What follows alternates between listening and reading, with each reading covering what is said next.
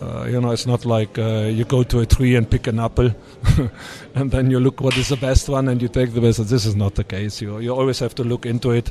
Uh, what is on the market? Uh, we have been uh, quite uh, satisfied with our squad, with our team so far. We have still some players coming in, being available, and good. I'm, I'm, very happy with Kotso is coming close, Rama is coming into it, and an end, and in the front, of course, now, for example, Lazarous need to come to the party after now knowing that uh, Samir will be off with a fourth yellow card.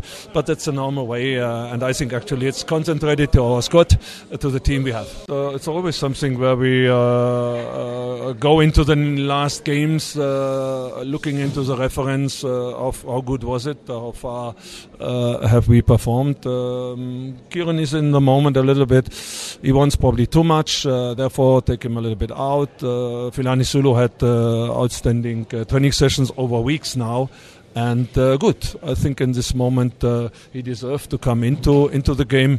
And uh, with Dumisani Zuma, it was a more attacking player. In addition, being 0-1 down, um, that's a normal way. Uh, and we always say we, we, we have players, uh, not only 11 or 12 on the field, not only 18. We have 26 players and three for goalkeepers, and uh, that is where we are recruiting.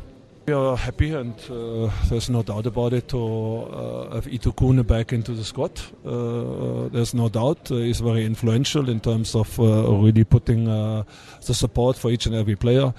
Um, and I think actually. Um, the injury uh, during the season uh, with a lot of games uh, coming in, flying in, is, is not the situation where we should complain about it. That is why you have some players more, and yeah, good. That is, that is not a situation where I, I will complain or I will discuss it furthermore. It's it just happened. We have to take the two three weeks time, and the player will be back.